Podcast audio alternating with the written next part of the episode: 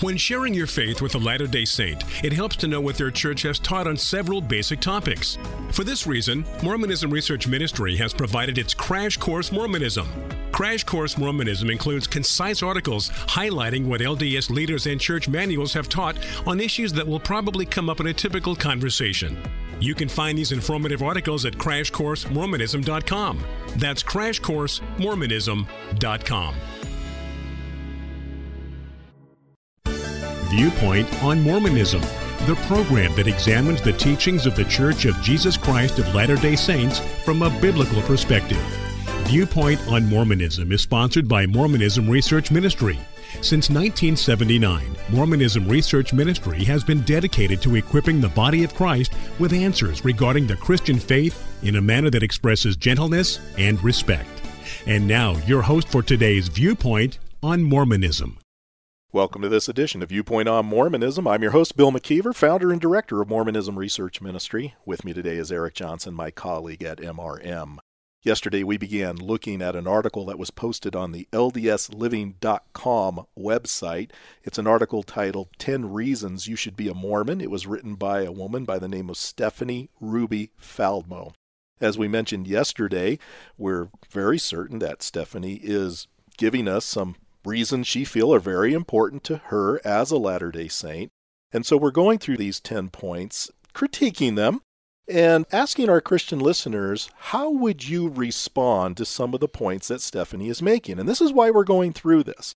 Though you may feel they are pretty shallow reasons, a lot of what she says we hear Latter day Saints asking of Christian believers, this is why you need to be a Mormon. Some of the reasons that she has posted are some of the same exact reasons that, that we have heard LDS give to ourselves personally as well as to other Christians who have come in contact with Latter day Saints. And the Bible does teach us that we're supposed to have an answer for everyone who asks us for the reason that for the hope that we have. And so when these are brought out, we need to be able to explain why we believe the way we do and why we disagree, but to do that according to 1 Peter 3 in gentleness and respect. So we want to remember that. These people are sincere. They really do believe these things, and we need to show love by saying, Well, I, I happen to disagree. And that's what we're doing in this little series. Exactly. Today we start looking at point number three. The Book of Mormon is more, in capital letters, evidence of Christ. She writes In a world of people with little to no faith in Jesus Christ, although there are many who do believe,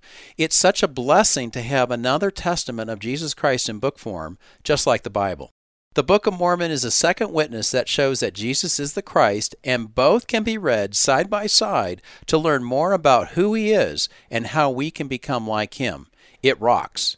Plus, it's easy to understand because it hasn't been translated a million different ways and times, only once. That's kind of an odd statement she ends with. It's easy to understand because it hasn't been translated a million different ways and times, only once. I, I think this exposes perhaps Stephanie's uh, basic understanding, though little, of how our Bible came to be. One of the difficulties that I have found with many Latter day Saints is they have a hard time understanding the Bible because it's written pretty much in the same kind of style as the Book of Mormon, which is in King James English. Now, why would they say that the Bible's difficult to understand when it's written in King James, but they don't have a problem with the Book of Mormon that's also written in a King James style? Yes even though I think that some of the words where Joseph Smith got away from the ancient King James language, he modernizes a little bit, which tells me that it shows it's more of a 19th century invention than anything else. There's not a lot of consistency with it. But when she says that um, we can learn who Jesus is, we don't have enough information in the New Testament to know who Jesus is.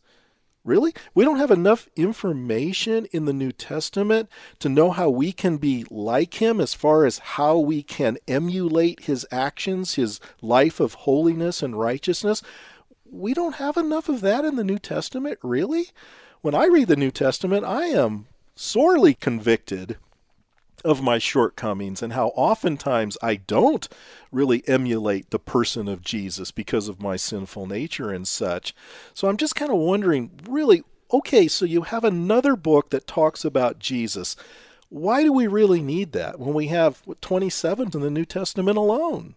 Maybe she doesn't know the separation between the Gospels and the letters that comprise our New Testament. I'm assuming she does, but perhaps she doesn't. I want to go back to this point you were making about the translation. And as far as the Book of Mormon is concerned, yes, it was only translated once by Joseph Smith, but does she realize the many changes that have been put into the Book of Mormon since it was first printed in 1830? As late as 1981, there were several thousand changes total that have been made, and I think that needs to be brought out. Yeah, I wonder if Stephanie knows that, that the Book of Mormon that she's reading today was not the same Book of Mormon that Latter day Saints were reading when Joseph Smith was alive. You make a very good point there, Eric, that there have been a lot of revisions that have been made to the Book of Mormon, and we will admit many of them are minor. But there are some significant differences, especially when you try to tell people that the Book of Mormon was translated by the gift and power of God.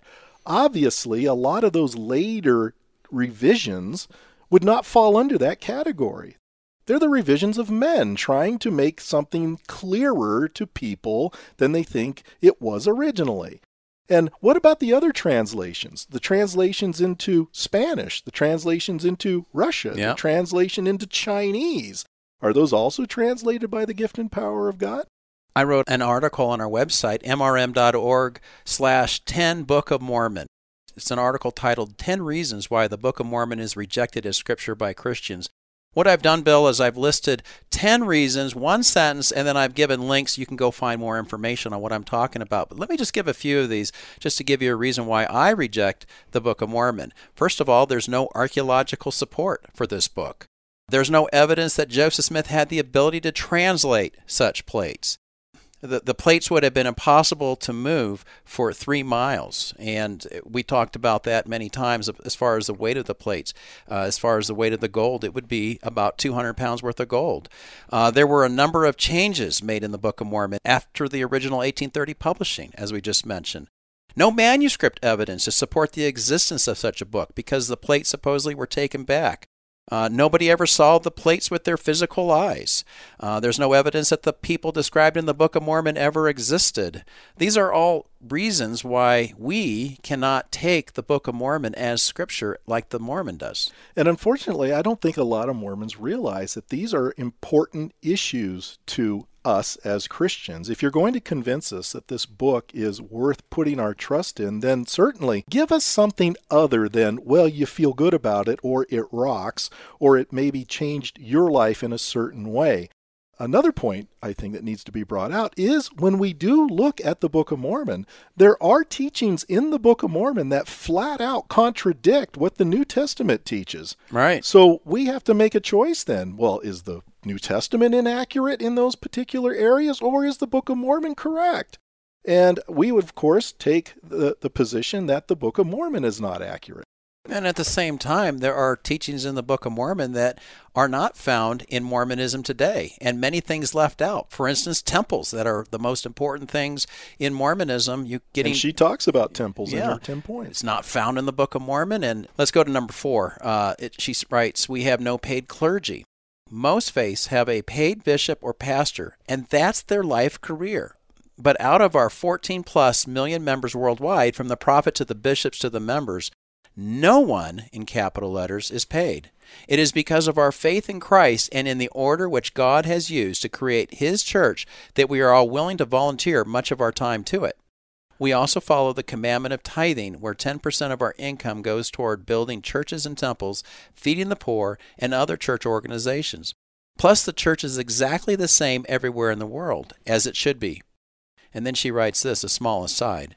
To help settle some disputes, I feel I should mention that a small stipend for living expenses is served to the prophet and apostles. However, most have retired from successful jobs when they are called. There are also jobs associated with the church media and such, but these are not callings. What I am getting at is that we don't have people that go to school to become prophets and apostles and bishops, and that becomes their job. They are called by God and volunteer their time to serve. Let me just say that I think her small aside refutes her first paragraph. I mean, if you're going to say a small aside, then please don't say something that contradicts what you just said earlier, because in her first paragraph under section 4, we have no paid clergy. She said, but out of our 14 plus million members worldwide, from the prophet to the bishops to the members, no one is paid. Now, here's how she equivocates. Well, we're not going to call it a paycheck. We're not going to call it a payment. We're going to call it a stipend. But yet, we know by looking at the missionary president's handbook, a lot of what the mission president receives as a volunteer are certainly a lot more than you and I receive as a volunteer. And I personally, to this day, Eric, I don't know how they get away with this according to the IRS code, because certainly we are not afforded such benefits as missionaries to the Mormon people, that's for sure. If you want to see the article that we wrote on this issue, you can just type in paid ministry on our website, mrm.org, and you can read all about that. But we have discovered that a mission president receives starting six figure salary if he's here in the United States for sure. Oh, yeah. And, and this manual lists all of the benefits they get, including flight fare for their children to come and visit them in such occasions, uh, you know, cars and things like that. So when she says that, that no one is paid, now it becomes really another game of semantics. And when she says, I feel I should mention that a small stipend for living expenses is served to the prophet and apostles, I thought that was clever how she said served and not paid, because that would refute what she just said earlier. She just uses a different word. I'd like to know, Stephanie, how do you know it's a small stipend? The only way you could know if it's a small stipend is if you had the numbers.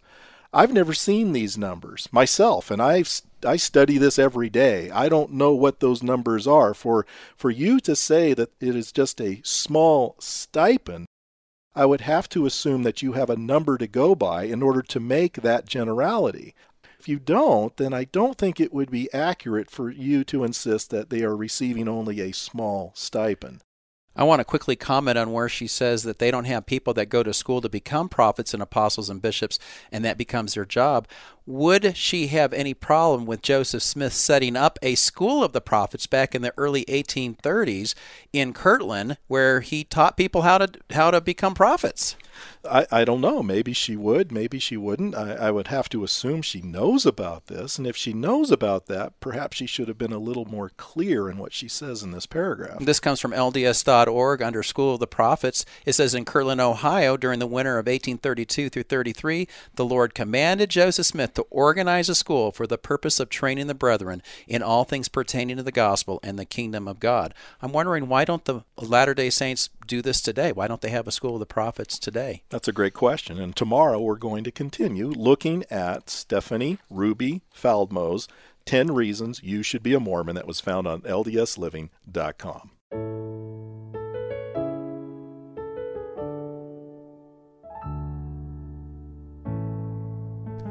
Thank you for listening. If you would like more information regarding Mormonism Research Ministry, we encourage you to visit our website at www.mrm.org, where you can request our free newsletter, Mormonism Researched. We hope you will join us again as we look at another viewpoint on Mormonism.